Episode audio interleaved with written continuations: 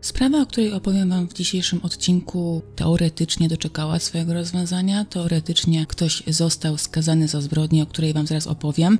Aczkolwiek są pewne podejrzenia, że osoba, która została skazana, niekoniecznie musiała być za te zbrodnie odpowiedzialna. Jest wiele tropów, które świadczą o niewinności tego człowieka, jak i również wiele takich przesłanek, które sugerują z kolei jego winę. Chociaż jest to historia zakończona, to ma wiele takich momentów, które mogą dać nam sporo do myślenia i pozostawić nas taką nutką niepewności. Czy na pewno wszystko wyglądało tak, jak założono? A może jednak nie przyjrzano się sprawie tak wnikliwie, jak powinno się to zrobić? Przysłuchujcie się dzisiaj bardzo uważnie, bowiem każdy dowód, każde zeznanie ma tutaj swoje znaczenie i może być odbierane naprawdę w wieloraki sposób. Dlatego myślę, że każdy z Was będzie miał tutaj szansę na to, by samodzielnie ocenić, czy sąd dokonał sprawiedliwej oceny.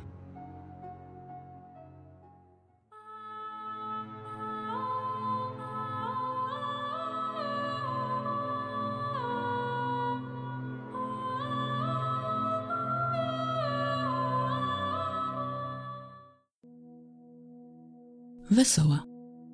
Dziś znana przede wszystkim jako jedna z warszawskich dzielnic. W okresie międzywojennym razem z Lembertowem Wesoła funkcjonowała jako osobna wieś, zwykle służąca za cel wypoczynkowy złaknionym ciszy mieszkańcom stolicy. Zresztą po dziś dzień, z tego co zauważyłam na mapach, to w Wesołej możemy znaleźć naprawdę dużo zieleni i takich miejsc, które możemy określić jako miejsca, do których uciekamy od zgiełku i hałasu. Jedną z letniczek Wesołej latem 1926 roku była około 40-letnia Maria Dmowska, żona kolektora Loterii Państwowej w Warszawie. Starałam się odnaleźć coś więcej na temat tej dwójki, kiedy ta para zawarła związek małżeński, czy miała jakieś potomstwo, ale przyznam się Wam szczerze, że było naprawdę ciężko. No bo znowu były to czasy, kiedy tereny Warszawy były częścią zaboru rosyjskiego, a wszystkie dokumenty wypisane były cyrylicą. Nie za wiele więc na temat tego związku wiadomo. Czy było to pierwsze małżeństwo pary, czy też para zawarła swój związek małżeński już w latach, e, można powiedzieć, bardziej dojrzałych, czy miała potomstwo, czy też nie, a nawet powiem Wam szczerze, że nie udało mi się dowiedzieć, jak miał na imię małżonek pani Dmowskiej. Natomiast już sam fakt, że byli oni właścicielami podwarszawskiej willi, a mąż Marii był właścicielem warszawskiej kolektury, to świadczy chyba o tym, iż musiały to być osoby dość zamożne. To znaczy, byli właścicielami podwarszawskiej willi. Prawdopodobnie, bowiem jedne źródła twierdzą, że dwór, w którym przebywała Dmowska, wcale nie był jej własnością, a Maria była jedynie letniczką, która wynajmowała ten budynek. Ale nawet jeżeli nie była to jej własność, to i tak dmowscy musieli należeć do warszawskiej elity, no skoro było ich stać na tak luksusowe wakacje. Znaczy, nie żeby Wesoła była jakimś luksusowym miejscem do życia i spędzania wypoczynku, aczkolwiek taka willa, nawet sam wynajem, trochę musiał jednak kosztować. I nawet jeżeli założymy, że ta willa, w której przebywała Dmowska, nie należała do niej i jej męża, to i tak była to tylko kwestia czasu, aż kobieta też stanie się posiadaczką tak luksusowej nieruchomości. Bo Maria nie tylko przebywała w Wesołej w ramach urlopu, ale również doglądała budowy. Nieopodal, prawdopodobnie gdzieś na sąsiedniej działce, pracowała ekipa budowlana, która od podstaw stawiała dworek dmowskich. Albo drugi, albo pierwszy. To już nie ma aż tak wielkiego znaczenia. Kim dokładnie była Maria Dmowska i jaką miała reputację we wsi Wesoła, też jest tutaj ciężko określić. Raczej nikt nie donosił, żeby ktoś miał jakieś zatargi z kobietą, czy też żeby ona była jakąś osobą konfliktową. Natomiast wiele plotek mówiło o tym, że kobieta, pomimo swojej zamożności, była osobą niebywale skąpą. Wręcz też można było usłyszeć doniesienia, że te swoje nieruchomości zbudowała na krzywdzie innych. Co to dokładnie miało znaczyć? To myślę, że zobrazuję to Wam takim przedstawieniem w obecnych standardach, tak to sobie powiedzmy, bowiem gdyby Maria żyła dzisiaj w obecnych czasach, to moglibyśmy powiedzieć, że była takim Januszem biznesu. Mało płaciła, oszczędzała na strawie dla pracowników, a jak któryś z jej pracowników, robotników akurat nic nie robił, to obrotna kobieta zaraz znajdowała dla niego nowe zajęcie, no bo przecież to nie wypada, żeby osoba, której płaci, siedziała bezczynnie na czterech literach. Tutaj też zaznaczmy sobie, że te zajęcia, które wynajdowała Dmowska, niekoniecznie były związane z kwalifikacjami takiego delikwenta ale ponieważ o pracę w tamtych czasach było trudno, a pomimo tych wspomnianych mankamentów, no to Dmowska odnosiła się do swoich pracowników z szacunkiem, a co najważniejsze, była osobą wypłacalną, to też robotnicy za bardzo nie narzekali. Najprawdopodobniej Maria spędzała swój urlop samotnie, a w tym czasie jej małżonek pracował w Warszawie. Musiał jednak czasem odwiedzać swoją małżonkę, bowiem gdzieś tam pojawiły się informacje, że mężczyzna czynił swojej małżonce wyrzuty, że ta niewystarczająco dba o swoje bezpieczeństwo. No Podmowska nie tylko nie zamykała drzwi na noc, tych drzwi prowadzących do wnętrza dworku, ale również drzwi do jej sypialni pozostawały otwarte. To z kolei rodziło takie pewne podejrzenia i plotki, czy też czasem 40-letnia kobieta nie romansuje z kimś za plecami swojego ślubnego? Bo pomimo swojego wieku, to według takich dostępnych doniesień, Maria była naprawdę urodziwą, zadbaną kobietą. Nie mamy tutaj niestety jej zdjęcia, ale uwierzymy na słowo warszawskim dziennikarzom. Niewykluczone więc, że wpadła komuś w oko, a drzwi pozostawały otwarte żeby ułatwić wejście do budynku jej kochankowi. Ale tutaj wiecie, no nie wiadomo na ile mamy do czynienia z informacjami potwierdzonymi, a na ile z plotkami, no bo ciężko też tutaj oszacować, czy te wszystkie informacje faktycznie stały gdzieś chociażby obok prawdy. W każdym razie Dmowski na pewno robił swojej żonie wymówki i martwił się o jej bezpieczeństwo, a jakie były jego dokładne motywacje, to wiedział już chyba jedynie sam zainteresowany. Ale w tym miejscu muszę też stanąć w obronie Marii, bowiem w czasach międzywojennych niezamykanie drzwi było czymś raczej powszechnym, zwłaszcza na takich małych wsiach jak Wesoła. Dodatkowo Dmowska miała po pierwsze psa stróżującego, który każdą noc spędzał podobno na werandzie, tak aby właśnie bronić drzwi wejściowych przed jakimiś obcymi ludźmi o niekoniecznie uczciwych zamiarach. A po drugie, no to Dmowska mieszkała w sąsiedztwie Rembertowa. Garnizon Rembertów pełen był profesjonalnych wojskowych. Raczej więc okolica była uznawana za dość bezpieczną. To też niezamykanie przez Marię drzwi wcale tutaj nie musiało znaczyć, że kobieta z kimś romansowała. Może po prostu Dmowska czuła się na tyle bezpiecznie, że nie widziała potrzeby, by zamykać się na noc. Zwłaszcza, że w tym dworku nie mieszkała sama, bo oprócz niej to mieszkał tam pewien mężczyzna, który tutaj ciężko określić, kim dokładnie był stróżem, dozorcą czy też parobkiem.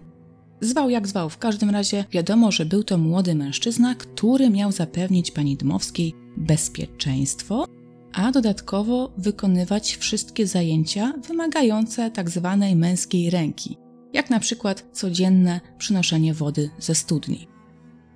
Tym mężczyzną był pochodzący ze wsi Oleksianka Piotr Świątek. Świątek miał być młodym, pełnym sił i wigoru mężczyzną. Jego dokładny wiek nie jest znany. Źródła różnie podają informacje dotyczące tego, w którym roku urodził się Piotr. Możemy tutaj oszacować, że mężczyzna był pomiędzy 25 a 35 rokiem życia. Oczywiście nie byłabym sobą, gdybym nie poszperała w księgach genealogicznych, ale Piotrów Świątków urodzonych w Oleksiance pomiędzy 1891 a 1901 było czterech. Trudno więc tutaj stwierdzić, o którego z nich mogło chodzić. Opierając się jednak na opisach prasowych, to Piotr uznawany był za dobrze utuczonego, zdrowego chłopca o gładkiej twarzy i zapadniętych oczach. Tutaj to nie jest oczywiście moja opinia, jest to cytat z jednego z dzienników, no bo zdjęcia mężczyzny niestety również nie posiadamy. Świątek miał także nieposzlakowaną opinię, nigdy nie był karany i uznawano go za mężczyznę wyjątkowo pracowitego. Nic więc dziwnego, że to właśnie jego Maria Dmowska postanowiła nająć jako pomocnika w swoim dworku. Piotr Świątek nie sypiał jednak w willi. Jego posłanie znajdowało się w komórce, która przynależała do budynku głównego, ale gdzieś tam stała bardziej na uboczu. To było coś takiego ala spiżarnia z drewnianymi drzwiami, które były zamykane od zewnątrz na drewniany skopel. Pomieszczenie nie miało okien i szczerze mówiąc to bliżej mu było do takiej piwnicy niż do budynku mieszkalnego. Ale jako, że miejsce miało służyć świątkowi jedynie do spania, to też nie za bardzo było tutaj na co narzekać. Przynajmniej miał zapewnioną prywatność. 9 lipca 1926 roku na dworku Marii Dmowskiej pojawili się robotnicy gotowi, żeby rozpocząć prace budowlane na sąsiedniej działce. W obejściu panowała dziwna i niepokojąca cisza.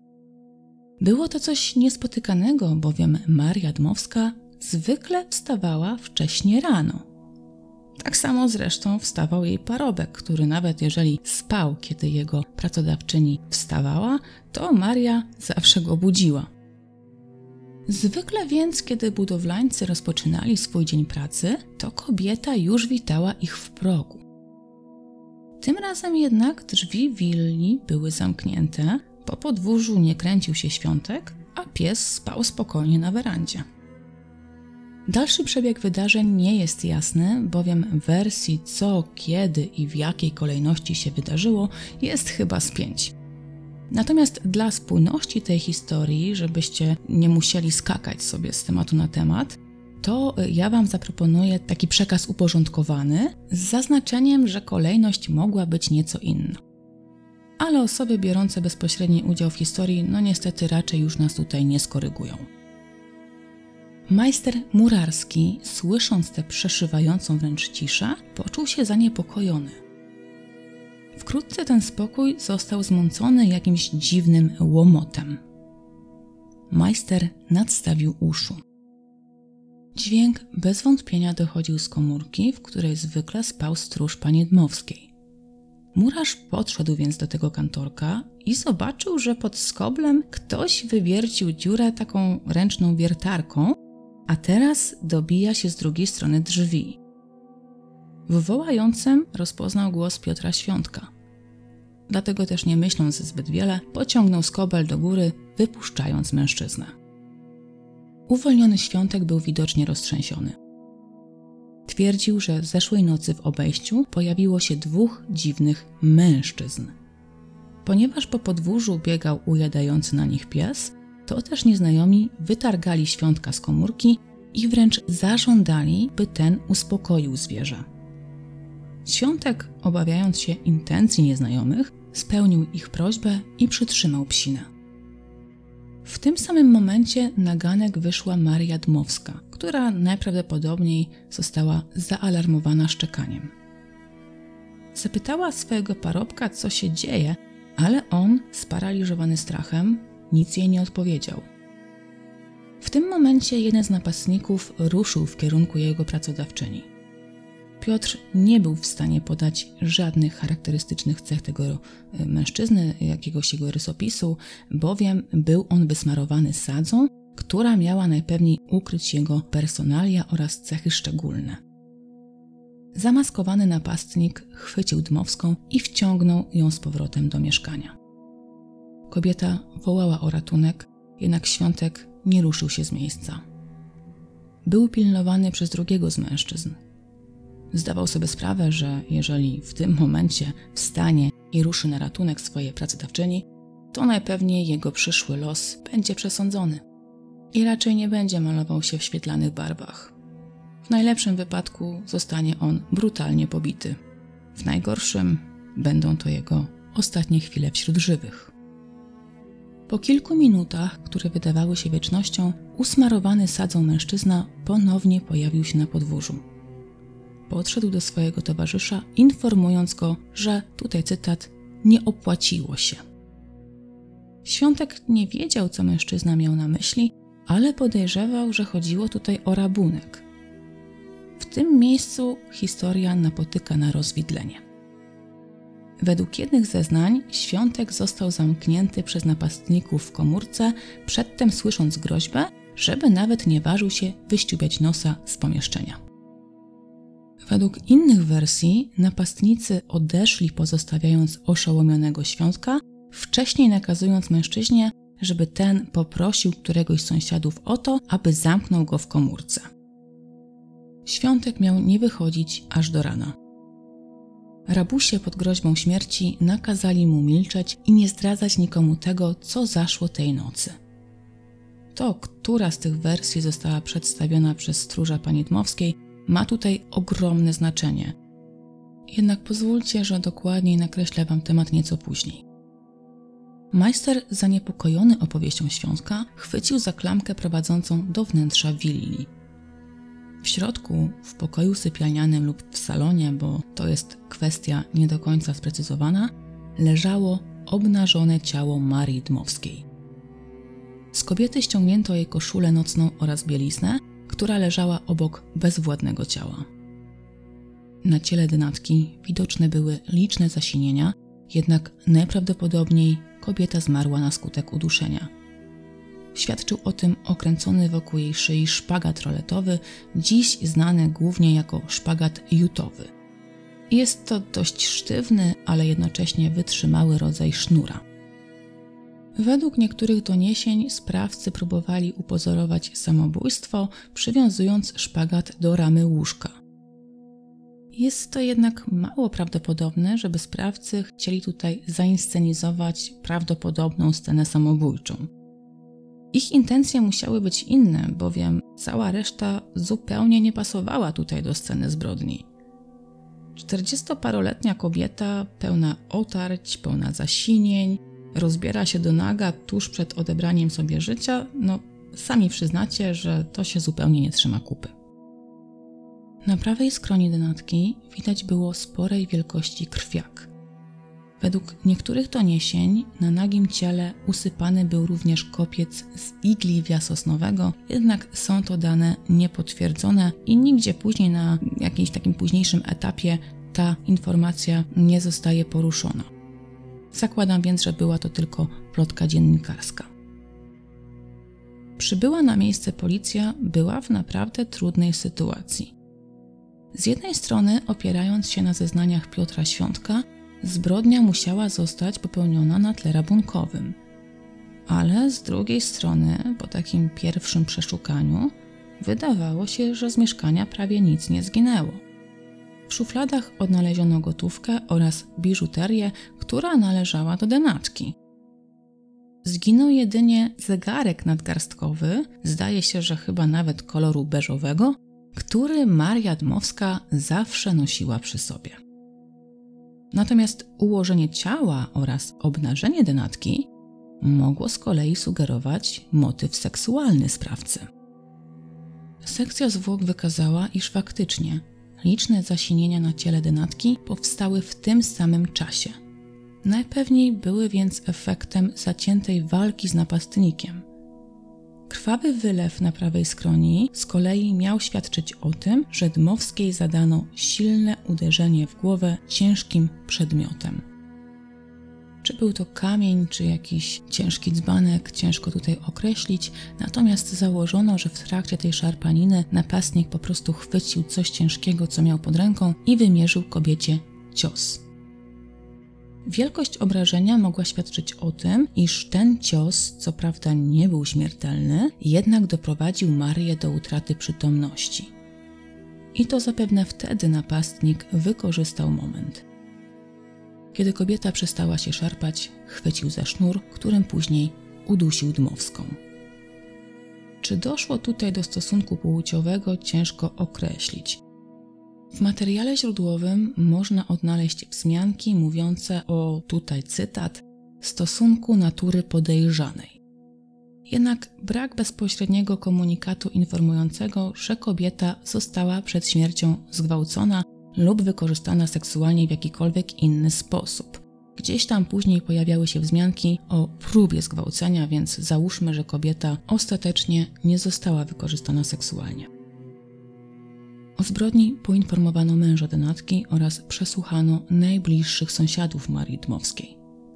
W istocie wielu z nich potwierdziło, że zeszłego wieczora, mniej więcej w okolicy godziny 21, słyszało kobiece krzyki nawołujące o pomoc.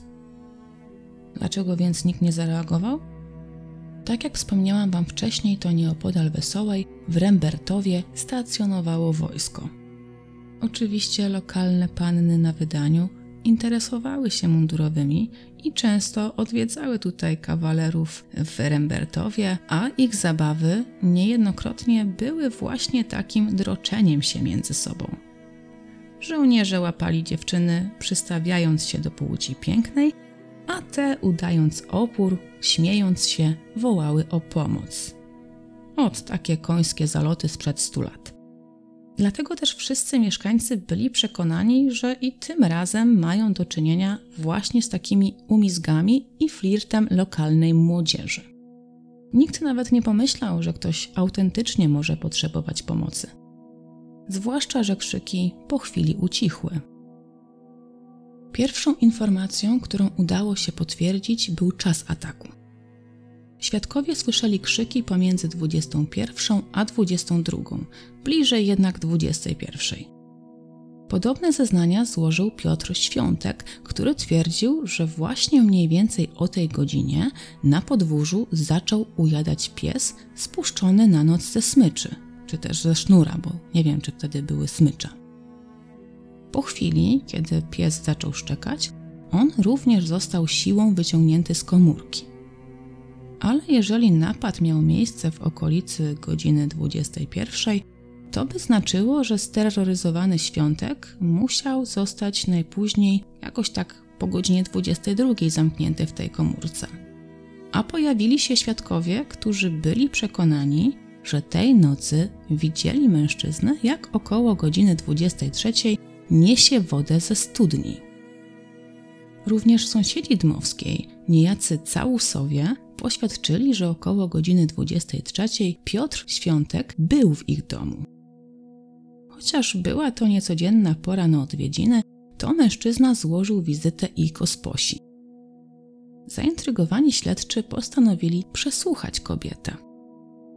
Gosposia Całusów zeznała, iż faktycznie Piotr pojawił się u niej w okolicy godziny 23 ale tak naprawdę to nie z nią chciał rozmawiać, ale z jej narzeczonym, Franciszkiem Nieporkiem.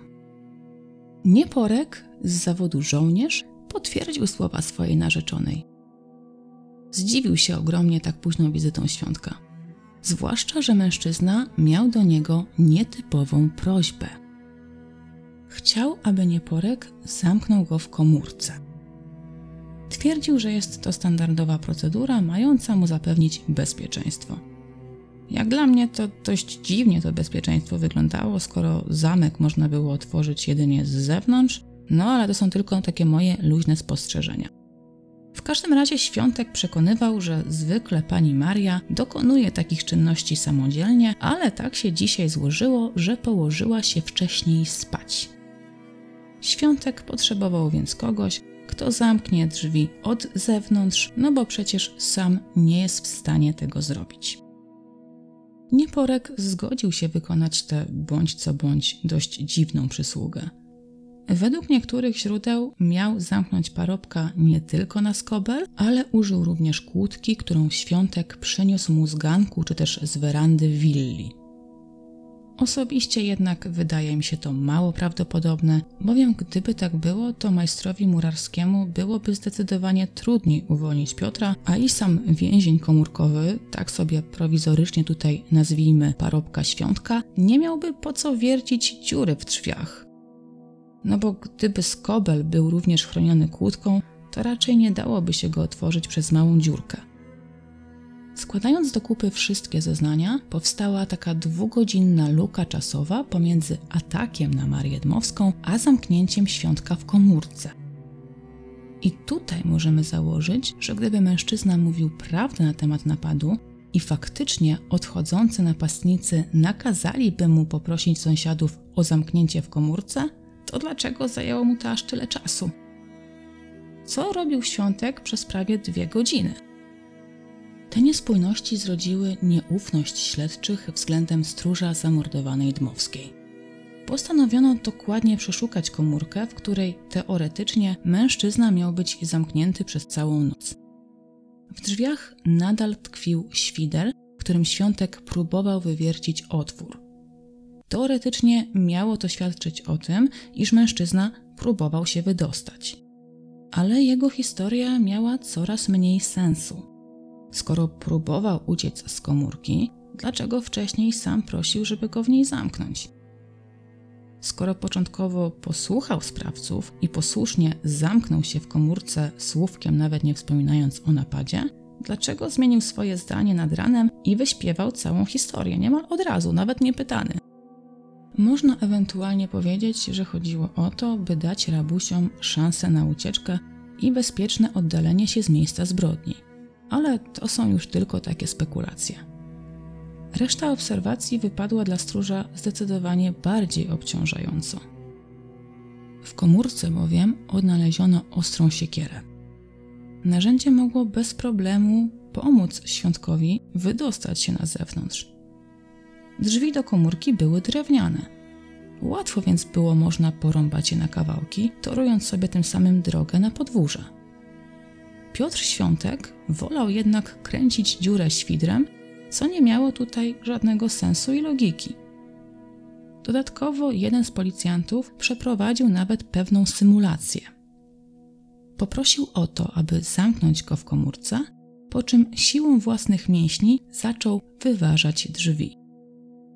Okazało się, że drewno było tak kruche, że bez problemu pękło pod naporem ramion czy też pięści policjanta.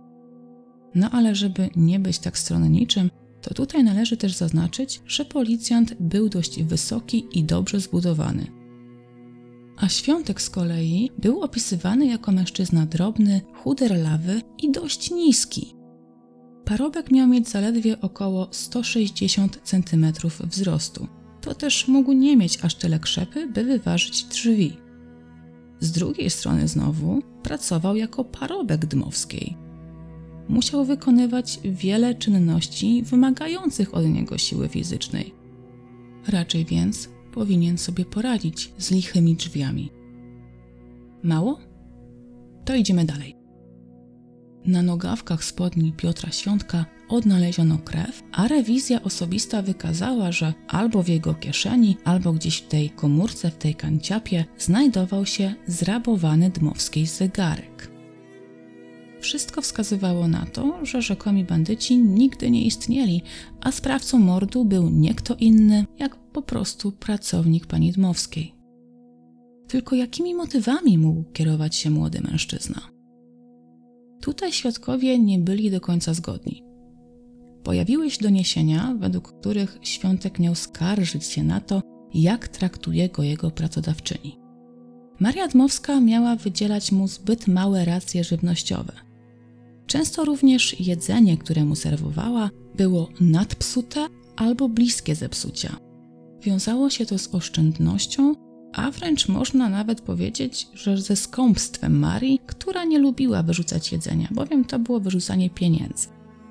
Sama oczywiście takich wyrobów nie jadła, no bo jeszcze by się przecież zatruła, no ale jej parobek, no dlaczego ma nie zjeść? Przecież nic mu nie będzie, a przynajmniej jedzenie się nie zmarnuje.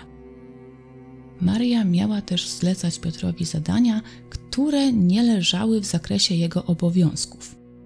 Podobno mężczyzna czuł się urażony, ponieważ jego pracodawczyni wysyłała go na poligon wojskowy w celu pozyskania naturalnego nawozu. Czyli prościej mówiąc, świątek musiał wydobywać kloakę i wcale nie wykluczone, że ręcznie. Podobno budziło to ogromną wesołość wśród ćwiczących na poligonie żołnierzy oraz okolicznych panien, a nawet wśród osób zatrudnionych w sąsiednich domostwach. Piotr nie mógł odmówić kobiecie, która mu płaciła, ale jednocześnie czuł się tutaj bardzo upokorzony. Nie pomógł również fakt, że pani Dmowska bardzo często ściągała go z łóżka już o godzinie trzeciej nad ranem. Twierdziła przy tym, że to najwyższa pora, aby rozpocząć nowy dzień pracy. Świątek niejednokrotnie kładł się do łóżka późno w nocy, a budzony tak wcześnie, no nie mógł za bardzo wypocząć i zregenerować swoich sił. Jeżeli jeszcze dowiadywał się, że jego pobudka ma tutaj związek ze zbieraniem fekaliów, to jego irytacja sięgała zenitu. Gdzie indziej możemy przeczytać, że świątek nie tyle pozyskiwał naturalny nawóz, co po prostu wywoził gnój poza obręb działki należącej do Dmowskiej. Tak czy inaczej, jego praca w jakiś tam sposób była związana z fekaliami, co tutaj spowodowało, że mężczyzna był wyśmiewany. Tego Piotr nie mógł ścierpieć. Ponoć najbliższe otoczenie nie zdziwiłoby się, gdyby to właśnie Piotr Świątek okazał się mordercą Marii Dmowskiej. Plotki na jej temat już od dawna chodziły po wsi, a co po niektórzy wręcz otwarcie nazywali kobietę starą jęcą. Kto wie, może Świątek, który miał najwięcej styczności z panią Dmowską, miał już po prostu dosyć jej zachowania i postanowił zabić się w ramach zemsty ale taki przebieg wypadków wykluczał mąż denatki. Według świeżo upieczonego wdowca relacje jego żony z Piotrem były poprawne. Pomiędzy tą dwójką nigdy nie dochodziło do żadnych kłótni i nieporozumień, a zachowanie świątka względem Marii nigdy nie wskazywało na to, żeby mężczyzna chował do niej jakąś urazę. Również i sama Maria nigdy nie skarżyła się na swojego stróża, który w jej odczuciu był mężczyzną robotnym i pracowitym. A i sam wywóz gnoju, no umówmy się, ale nie był czymś urągającym godności parobka, bowiem były to standardowe czynności higieniczne na wsi polskiej. Przecież fekalia z dołów kloacznych czy też sławojek ktoś wywozić musiał. Pozytywna opinia Dmowskiego wystawiona Świątkowi zasugerowała policji, że motyw zbrodni mógł mieć zupełnie inne podłoże. Maria, jak na swoje lata, była kobietą atrakcyjną. Niewykluczone, że wpadła komuś w oko, być może nawet i samemu Piotrowi Świątkowi, tego tutaj nie wiadomo. Czy pomiędzy parą nawiązał się jakiś oficjalny romans, tego tutaj też nie można ustalić ale niewykluczone, że Piotr czuł do kobiety pociąg fizyczny i akurat tego krytycznego lipcowego wieczoru postanowił to wykorzystać. Nie spodziewał się, że kobieta będzie stawiać tak czynny opór, co doprowadzi do zaciekłej walki. Kiedy mężczyźnie udało się ogłuszyć kobietę ciosem w prawą skroń, nie dokończył on swoich niecnych zamiarów. Ale wiedząc, że próba obcowania płciowego z pracodawczynią nie ujdzie mu płazem, postanowił zabić kobietę. A potem po prostu na prędce wymyślił sobie historyjkę o tym rzekomym napadzie rabunkowym. Ale w takim razie, dlaczego mężczyzna nie postarał się w większym stopniu upozorować motywów rabunkowych? Jeżeli przez kolejne dwie godziny chodził po wsi, to znaczy, że miał wystarczająco dużo czasu, by powyciągać z szuflady jakieś rzeczy, jakieś dokumenty, porozrzucać je po podłodze, coś tam wykraść. No, nieład w mieszkaniu zapewne bardziej pasowałby do motywu rabunkowego. No, zwykle bandyci, którzy chcą coś ukraść, przeszukują mieszkanie być może nawet wystarczyłoby mu czasu na to, aby skraść kilka cennych przedmiotów, tutaj mówię skraść w cudzysłowie, i gdzieś tam ukryć je w okolicy. Nawet gdzieś zakopując je po prostu w lesie. Były to przesłanki przemawiające za niewinnością świątka. Albo po prostu sugerujące jego głupotę, ale to już wy musicie ocenić. Za mało mamy tutaj danych na temat samego Piotra Świątka, żeby ocenić jego zdolności intelektualne, ale nikt nigdzie nie pisał w żadnym z artykułów, żeby mężczyzna miał jakieś problemy natury intelektualnej. A zwykle, jeżeli mieliśmy tu do czynienia z jakimś wiejskim głupkiem, to było to podkreślane w prasie. Również obnażenie zwłok sugerowało motyw seksualny. Ekspertyza pośmiertna informowała, że biegły zauważył jakąś manipulację przy narządach rodnych denatki, aczkolwiek, tak jak wspomniałam Wam wcześniej, w prasie nie pojawiła się jednoznaczna odpowiedź na pytanie, czy Maria Dmowska na krótko przed śmiercią lub też tuż po swojej śmierci odbyła stosunek seksualny.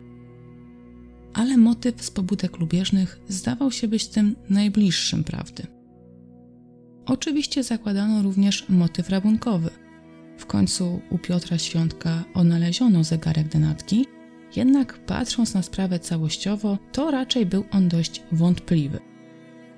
Poza zegarkiem z domu Marii nie zginęło nic cennego, a gotówka nadal leżała w szufladzie. Sam zegarek byłby dość słabym łupem, jeżeli sprawcy chodziłoby tutaj o to, żeby polepszyć swoją sytuację materialną. Piotr Świątek podczas przesłuchania na komisariacie wyznał, że tak naprawdę rozpoznał sprawców zbrodni. Według niego mężczyzną, który został z nim na podwórzu, był niejaki Koziełło czy Kuziełło. Co prawda w prasie pojawiała się raczej ta druga wersja, ale umówmy się, no ludzie ze wsi często mają swój specyficzny akcent, a przekazy oraz stenogramy z przesłuchań opierały się na przekładach słownych. Możemy więc z dużą dozą prawdopodobieństwa założyć, że Świątkowi chodziło o koziełłę, ale na skutek nieporozumienia nazwisko mężczyzny zostało błędnie zapisane. Ja przynajmniej nie znam żadnego kuziełły i wyszukiwarka nazwisk polskich również. Wracając do zeznań Świątka.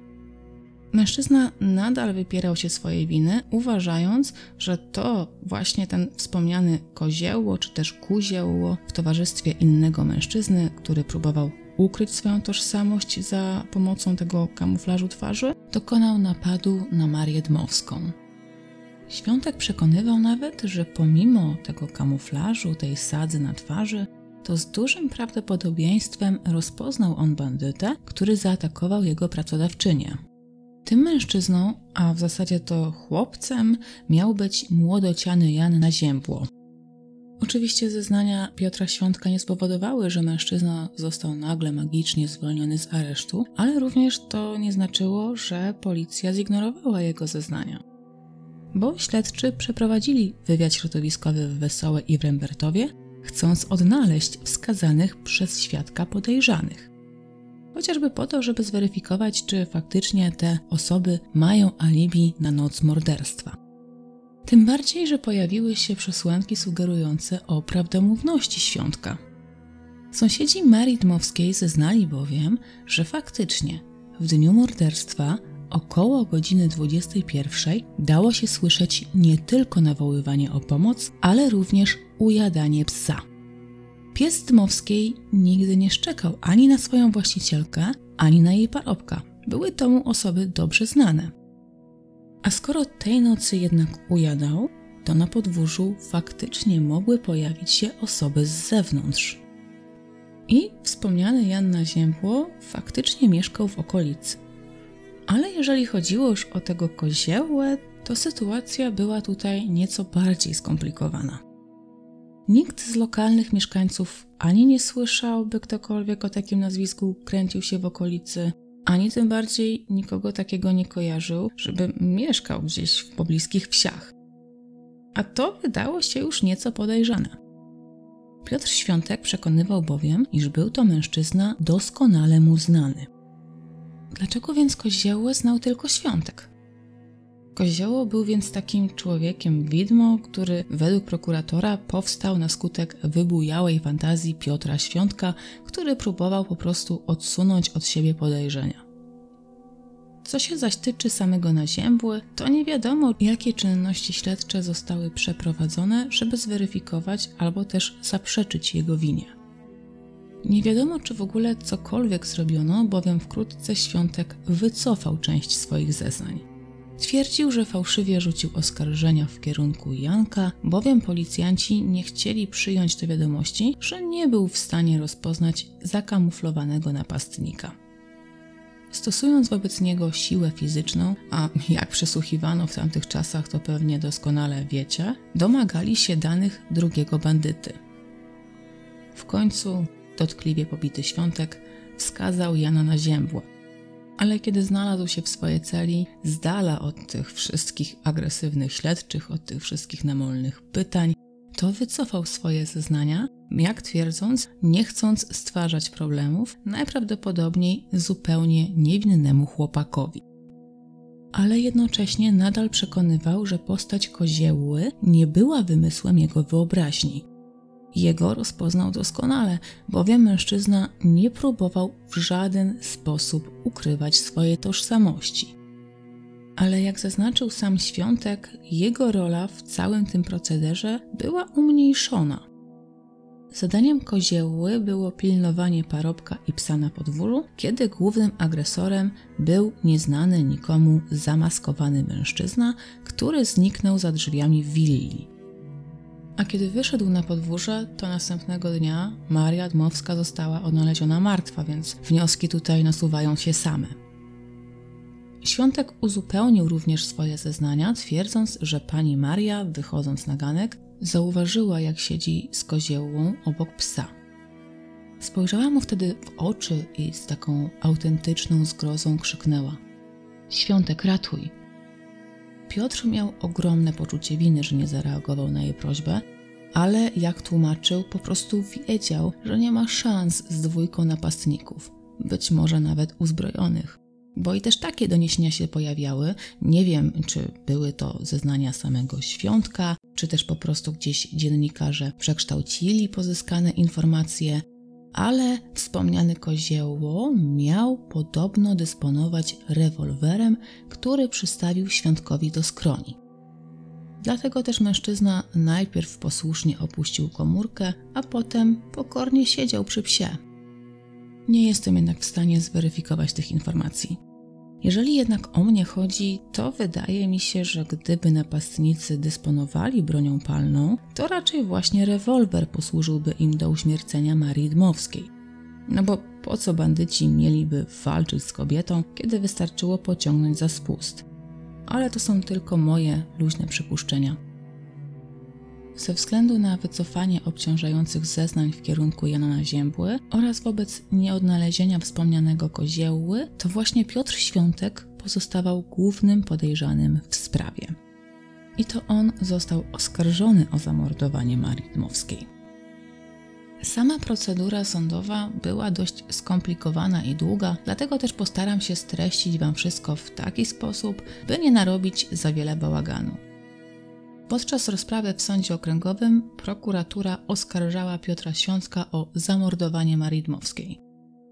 Dowodami świadczącymi o jego winie były ślady krwi na ubraniu, choć tutaj też trzeba przyznać, że żadna analiza krwi nie została przeprowadzona i nie było dostatecznych dowodów, że krew należała akurat do Marii Dmowskiej. Zegarek denatki, odnaleziony w rzeczach osobistych Piotra Świątka, tego się nie dało e, wykluczyć i zaprzeczyć, ale to również nie był taki dowód, który przesądzał o jego winie. Maria wiedziała, że zegarek bardzo podoba się jej pracownikowi, zresztą Świątek w ogóle tego nie ukrywał. Mówił jasno i mówił bez ogródek, że jest to piękny zegarek i sam by chętnie takowy posiadał. Niewykluczone więc, że po prostu sama Maria, która według jej męża miała mieć z Piotrem bardzo dobre relacje, po prostu mu ten zegarek sprezentowała. Kłóci się to co prawda z doniesieniami na temat jej niebywałego skąpstwa, ale być może zegarek nie miał dla niej aż takiej wartości, a sam mąż Marii stwierdził, że jego żona no, naprawdę lubiła świątka co sam Świątek mówił na temat zegarka, nie wiadomo. Kolejnym dowodem przeciwko Świątkowi miał być czas morderstwa. Napad miał miejsce około godziny 21. A Świątek był przecież widziany we wsi o godzinie 23. Według oskarżyciela świadczyło to o tym, że nie mógł on zostać steroryzowany przez bandytów, skoro jeszcze dwie godziny po ataku, jak gdyby nigdy nic, nosił wodę ze studni. Z drugiej strony Świątek mógł być w szoku. Sam przyznał, że kozioło zagroził mu bronią i kazał milczeć na temat napadu. A zszokowani ludzie robią różne dziwne rzeczy. Prośbę o zamknięcie w komórce również można odbierać dwojako. Z jednej strony mogło to świadczyć o tym, że Świątek chciał udawać, iż to sprawcy napadu zamknęli go w komórce, a on również był pokrzywdzonym w tej sprawie. Z drugiej strony, sam Świątek przyznał przecież, że sprawcy napadu oddalili się z miejsca zbrodni, pozostawiając go wolno. Jedynie nakazali mu, by znalazł kogoś, kto zamknie go w drewnianej kanciapie. Co też Świątek uczynił, jak tylko zszedł z niego ten pierwszy szok. Kolejnym argumentem przeciwko Świątkowi był fakt, iż udowodniono, że mężczyzna bez problemu mógł wydostać się z wnętrza komórki albo za pomocą siekiery, albo nawet posługując się tutaj siłą własnych mięśni. Zamiast tego Świątek jakoś na okrętkę próbował wywiercić w drzwiach dziurę, by otworzyć skobel. Ale i tutaj możemy znaleźć argumenty przemawiające na korzyść Świątka. Tak naprawdę mężczyzna mógł nie wiedzieć, że jego pracodawczyni nie żyje. Napastnik opuszczający willę nie poinformował swojego wspólnika, co stało się z kobietą. Użył jedynie sformułowania czy takiego określenia, że napad się nie opłacił. Być może Maria Dmowska była jedynie ranna i potrzebowała pomocy. Dlatego też Świątek nie chciał doszczętnie niszczyć drzwi do swojego, powiedzmy sobie w cudzysłowie, lokalu sypialnianego. Gdyby się okazało, że Dmowska nadal żyje, to po pierwsze świątek straciłby miejsce do spania, a po drugie niewykluczone, że skąpa pracodawczyni czyniłaby mu z tego powodu wymówki. No bo może i kierował się tutaj jej dobrem, ale rozwalił całkiem dobrą komórkę. Oczywiście ja tutaj trochę nad wyrost to wszystko przekoloryzowuję i może się Wam to wydawać śmieszne, ale wierzcie mi, ja już naprawdę z różnymi ludźmi miałam w życiu do czynienia i nic mnie chyba już tutaj nie zdziwi. I takie zachowanie, chociaż brzmi może nieco kuriozalnie, naprawdę nie jest nieprawdopodobne. Ale możemy też tutaj również założyć, że po prostu sam świątek w stresie nie pomyślał o innym rozwiązaniu lub też po prostu nie grzeszył inteligencją. No i oczywiście na samym końcu nie można pominąć niejasnego motywu zbrodni. No bo owszem, z jednej strony można założyć, że świątek działałby wiedziony popędem seksualnym. Ale nie było jednoznacznych dowodów potwierdzających, iż Maria została wykorzystana. Motyw rabunkowy też zdaje się być mało wiarygodny, no bo w rzeczach świątka znaleziono jedynie zegarek denatki. Łup dość lichy, nie oszukujmy się. Jedynym sensownym motywem pchającym świątka ku zbrodni byłaby chęć zemsty. O tym wspomniał chociażby świadek Borutowa, która przekonywała, że faktycznie parobek pani Dmowskiej żalił się na jej zachowanie, a nawet groził, że kiedyś rozprawi się ze swoją pracodawczynią za wszystkie wyrządzone mu krzywdy. Sąd okręgowy po rozpatrzeniu sprawy uznał, że oskarżony Piotr Świątek jest niewinny zbrodni popełnienia morderstwa. Zdaniem sędziego niewykluczone, że oskarżony faktycznie mógł działać pod terrorem napastników, którzy grożąc mu śmiercią nakazali mu uspokoić psa. Sędzia doszedł do takich wniosków, bowiem świadkowie przyznali przecież, że pies faktycznie ujadał w czasie, w którym miało dojść do napadu. Ktoś obcy musiał więc znajdować się na podwórzu. Ślady krwi na ubraniu, zresztą w śladowej ilości, wcale nie świadczą o tym, iż Świątek zamordował swoją pracodawczynię. Nie ustalono, kiedy powstały te zabrudzenia, i równie dobrze krew znajdująca się na nogawkach mogła być krwią samego Świątka. Wzdłuż posesji dmowskich rozciągał się drut kolczasty. Nie można tutaj było wykluczyć, że stróż najzwyczajniej w świecie któregoś dnia przechodząc przez ten wspomniany drut, zranił się w nogę.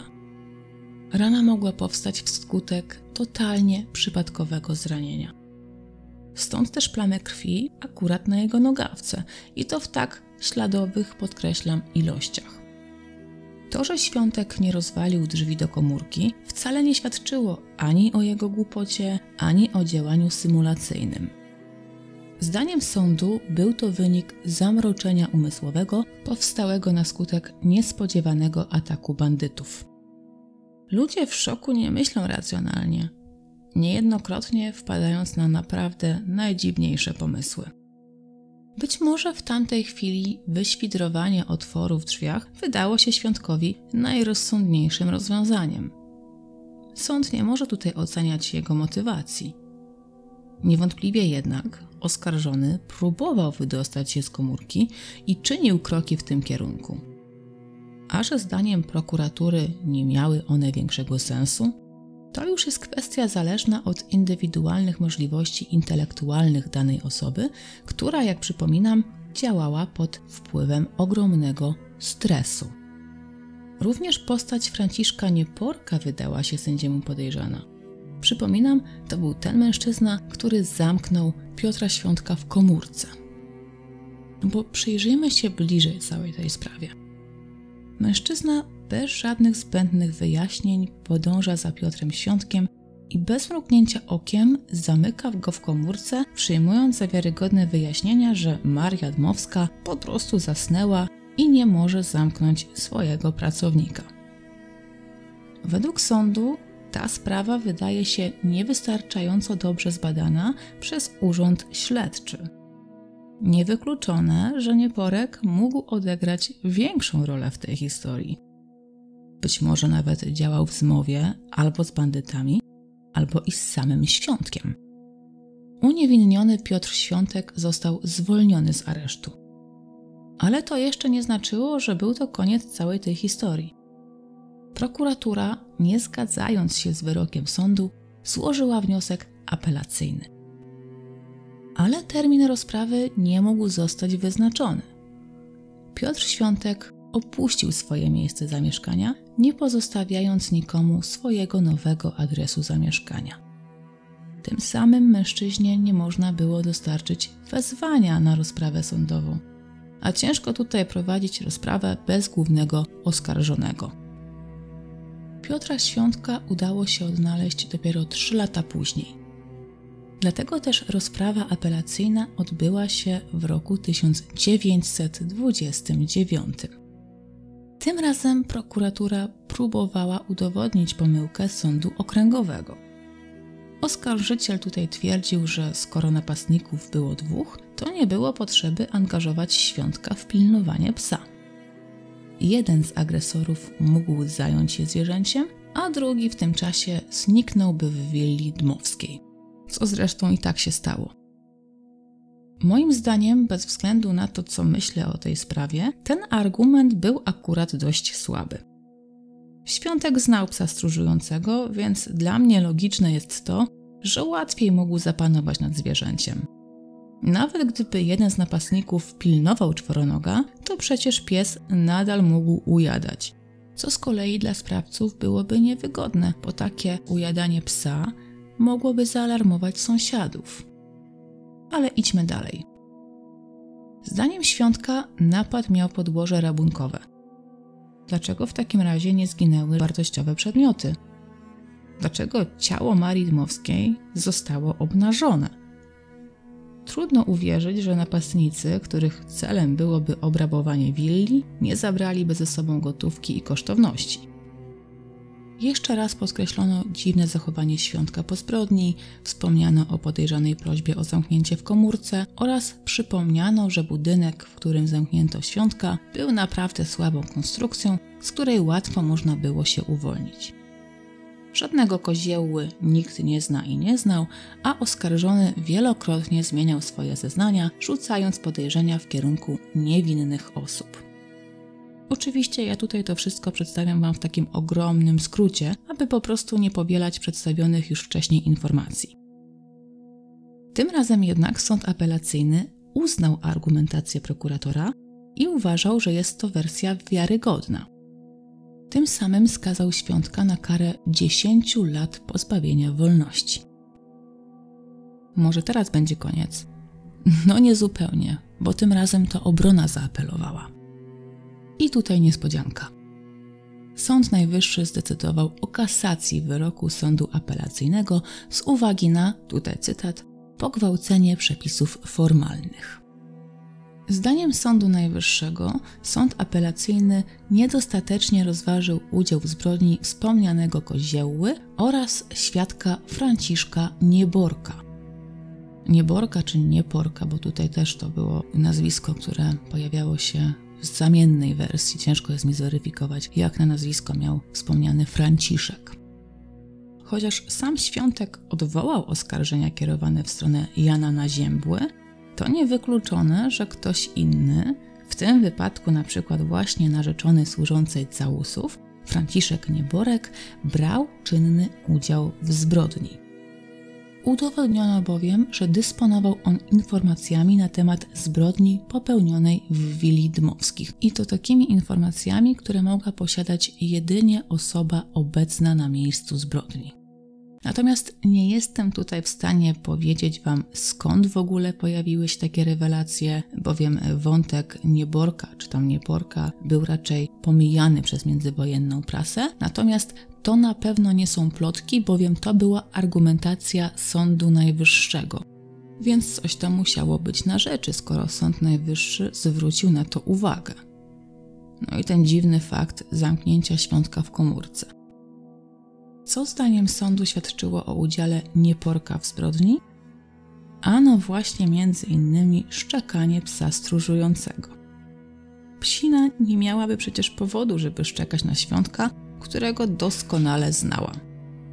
A to znaczyło, że w pobliżu posiadłości musiał znajdować się ktoś obcy. Zdaniem sądu niewykluczone, że był to właśnie Franciszek Nieporek. I to właśnie on nawet mógł być głównym sprawcą morderstwa.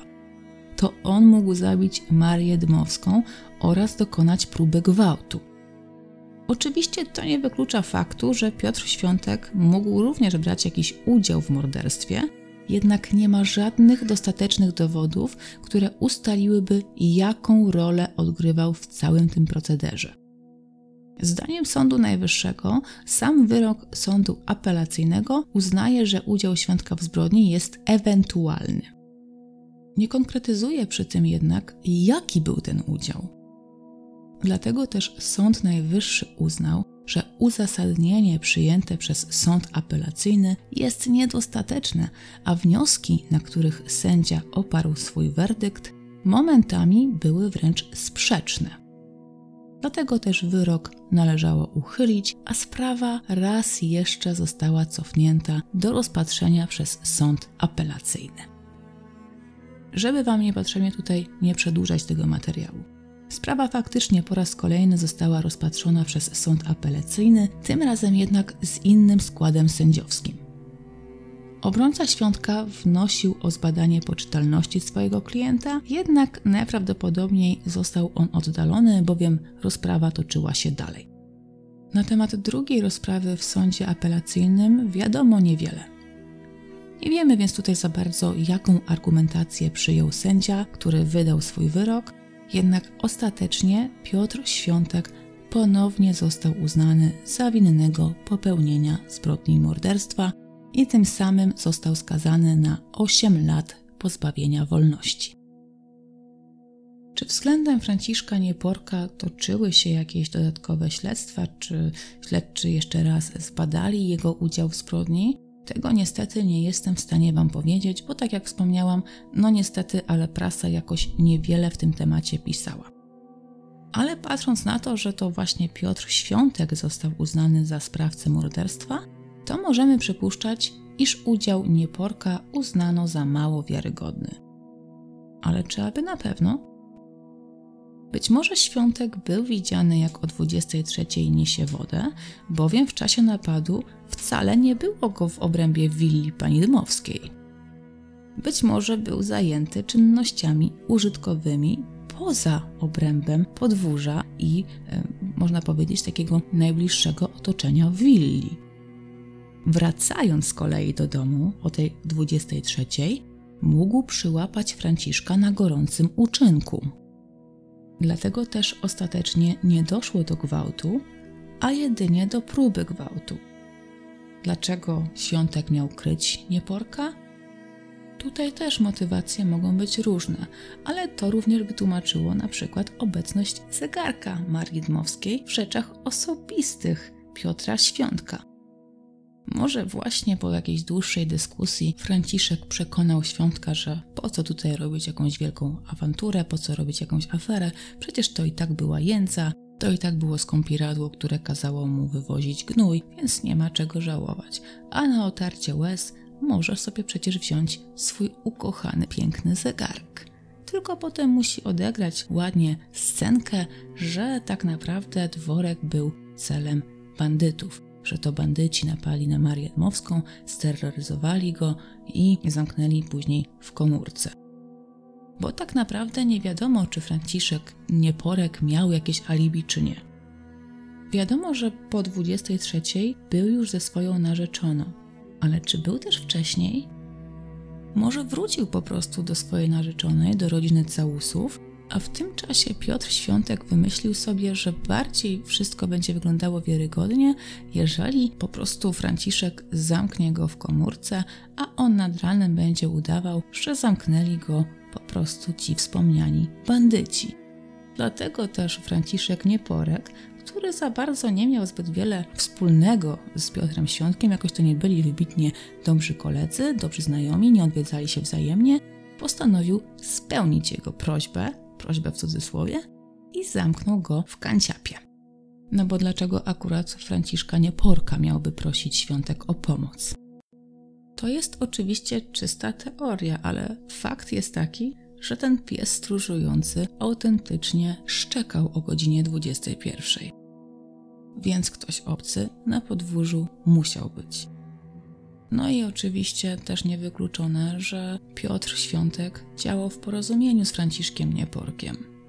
Może faktycznie około godziny 23 panowie się rozstali, Nieporek wrócił do domu, Świątek postanowił jeszcze coś tam przenieść, może właśnie wiadro wody ze studni, aby obmyć się z krwi. To oczywiście jest moja własna teoria, a potem jednak przyszedł mu do głowy pomysł, że poprosi jeszcze Franciszka, żeby ten go zamknął w komórce. Jak więc widzicie, tutaj jest naprawdę wiele otwartych wątków, których raczej nie zamkniemy sami, bowiem nie dysponujemy dostatecznym materiałem dowodowym. Aczkolwiek możemy tutaj sobie pospekulować i przyjąć różne dziwne założenia, być może nawet i prawdziwe. Głównym sprawcą zbrodni był Piotr Świątek, przynajmniej według opinii sądu. Ale czy faktycznie był on głównym mordercą? Czy to on usiłował zgwałcić Marię Dmowską? Czy brał czynny udział w morderstwie?